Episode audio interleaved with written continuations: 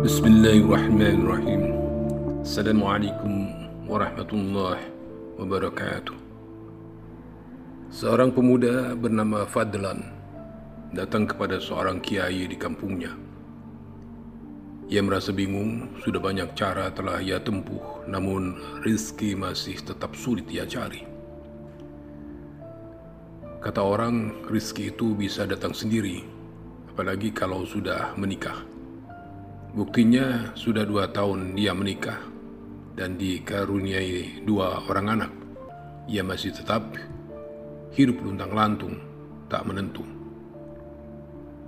Benar, keluarganya tidak pernah kelaparan sebab tidak ada makanan. Namun kalau terus-terusan hidup kepepet dan tidak punya pekerjaan, rasanya tidak ada kebanggaan diri. Ia pun datang kepada Kiai Ahmad untuk minta sumbang saran. Kalau boleh sekalian minta doa dan pekerjaan darinya. Terus terang, ia sendiri kagum dengan sosok Kiai Ahmad yang amat bersahaja. Tidak banyak yang ia kerjakan, namun dengan anak sembilan orang, sepertinya mustahil bila ia tidak pusing memikirkan nafkah keluarga. Tapi nyatanya, sampai sekarang Kiai Ahmad tetap sumringah di mata Fadlan. Tidak pernah ia lihat Kiai Ahmad bermuka muram seperti dirinya. Makanya hari itu Fadlan datang untuk meminta nasihat kiai tersebut. Hidup ini adalah adegan. Kita hanya wayang. Sementara dalangnya adalah Gusti Allah. Jadi manusia itu hidup karena disuruh manggung oleh dalangnya. Kiai Ahmad membuka penjelasannya dengan sebuah ilustrasi ringan. Gak mungkin kalau wayang itu manggung sendiri, pasti ia dimainkan oleh dalang. Sementara selama di panggung, pasti dalang akan memperhatikan nasib wayang itu. Begitu juga manusia. Gak mungkin dia hidup di dunia tanpa diperhatikan segala kebutuhannya oleh Gusti Allah. Sudah paham apa belum kamu Fadlan? Kiai Ahmad mengakhiri penjelasannya dengan sebuah pertanyaan. Tapi Pak Kiai, kalau Gusti Allah benar menjamin hidup hambanya, kenapa hidup saya seperti sia-sia begini? Cari nafkah saja kok susah. Fadlan menyampaikan keluhannya. Oh, itu karena kamu belum datang kepada Gusti Allah. Kalau kamu datang kepada Gusti Allah, hidupmu nggak bakal sia-sia. Kiai Ahmad menambahkan. Fadlan belum mengerti betul apa maksud sebenarnya dari kata datang kepada Allah. Ia pun menanyakan gambaran konkret tentang hal itu kepada Kiai Ahmad. Dengan santai Kiai Ahmad menjelaskan, Fadlan, semua masalah di dunia ini bakal selesai asal kita datang kepada Allah. Banyak di dunia ini orang yang bermasalah, punya hutang segunung, rizki sulit, ditimpa berbagai macam penyakit, kemiskinan, kelaparan, dan lain-lain. Itu disebabkan karena mereka tidak datang kepada Allah.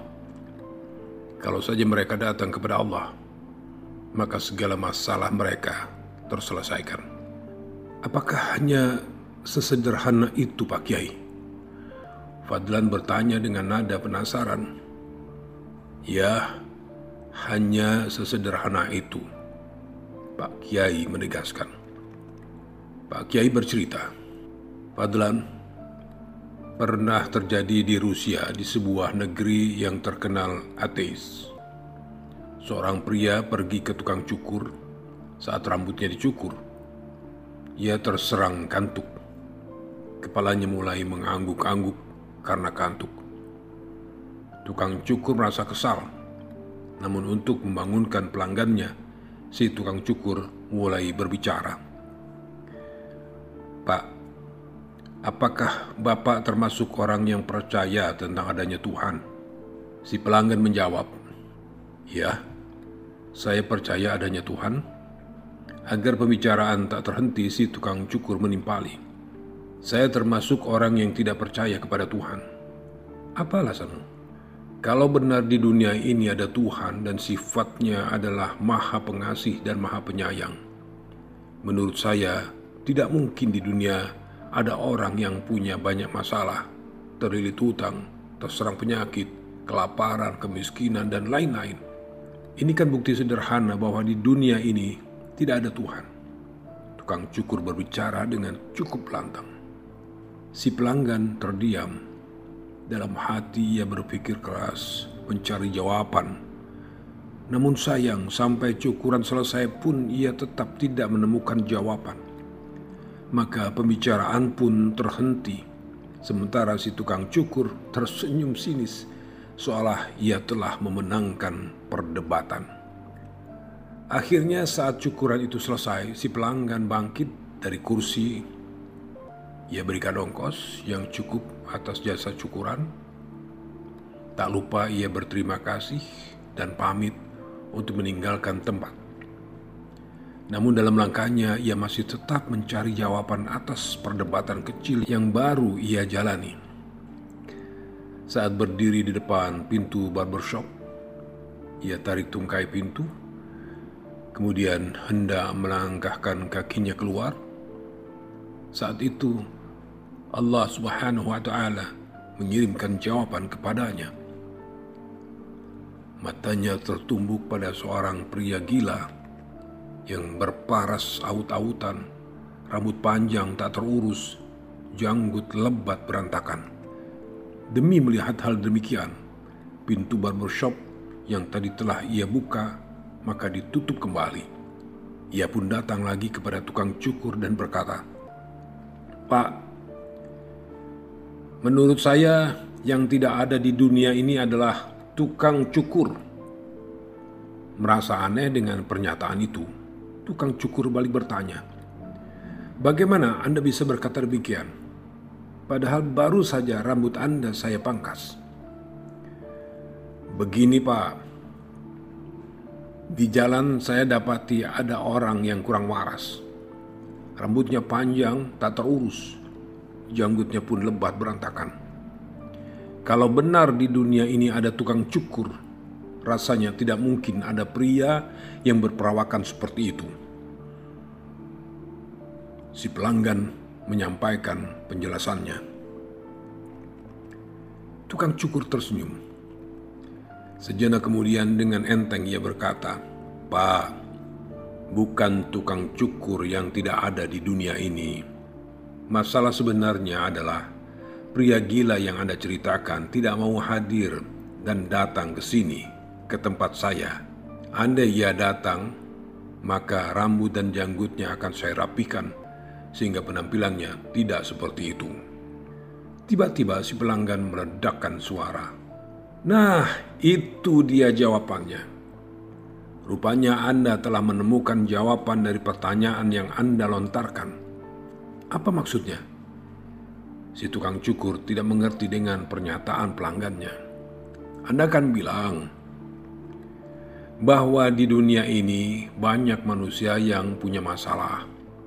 Kalau saja mereka datang kepada Tuhan, pastilah masalah mereka akan terselesaikan. Persis sama kejadiannya bila pria gila itu tadi datang kemari dan mencukur rambutnya kepada Anda. Kiai Ahmad mengakhiri kisah yang ia sampaikan. Terlihat Fadlan menganggukkan kepala, tak mengerti. Jadi, kamu hanya tinggal memohon saja apa yang kamu inginkan kepada Allah Subhanahu wa Ta'ala. Pasti Allah bakal berikan apa yang kamu pinta. Kiai Ahmad berkata memberi garansi. Fadlan sudah mulai yakin, tapi ia masih mengejar dengan satu pertanyaan. Pak Yai, saya sudah niat untuk datang dan semakin mengakrabkan diri kepada Allah. Tapi bagaimana caranya ya Pak Kiai? Agar saya bisa memohon nafkah yang cukup kepada Allah. Kemudian Pak Kiai membacakan ayat dalam Al-Quran. Bismillahirrahmanirrahim. Allahumma malikal mulki tu'til mulka man tasha وتنزع الملك ممن تشاء وتعز من تشاء وتذل من تشاء بيدك الخير. إنك على كل شيء قدير. تلج الليل في النهار وتلج النهار في الليل. وتخرج الحي من الميت وتخرج الميت من الحي وترزق من تشاء بغير حساب. Yang artinya wahai Tuhan yang mempunyai kerajaan Engkau berikan kerajaan kepada orang yang Engkau kehendaki, dan Engkau cabut kerajaan dari orang yang Engkau kehendaki. Engkau muliakan orang yang Engkau kehendaki, dan Engkau hinakan orang yang Engkau kehendaki. Di tangan Engkaulah segala kebajikan. Sesungguhnya Engkau Maha Kuasa atas segala sesuatu. Engkau masukkan malam ke dalam siang, dan engkau masukkan siang ke dalam malam. Engkau keluarkan yang hidup dari yang mati, dan engkau keluarkan yang mati dari yang hidup. Dan engkau beri rezeki siapa yang kau kehendaki, tanpa hisap atau batas. Bacalah itu sesering mungkin, dan perbanyak doa memohon nafkah rezeki yang halal dari Allah Subhanahu wa taala.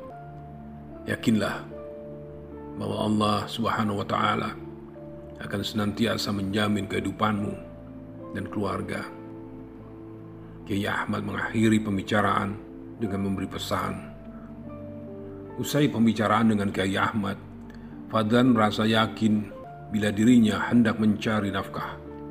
Maka cara termudah yang dapat ia kerjakan hanyalah dengan datang dan memohon kepada pemilik nafkah.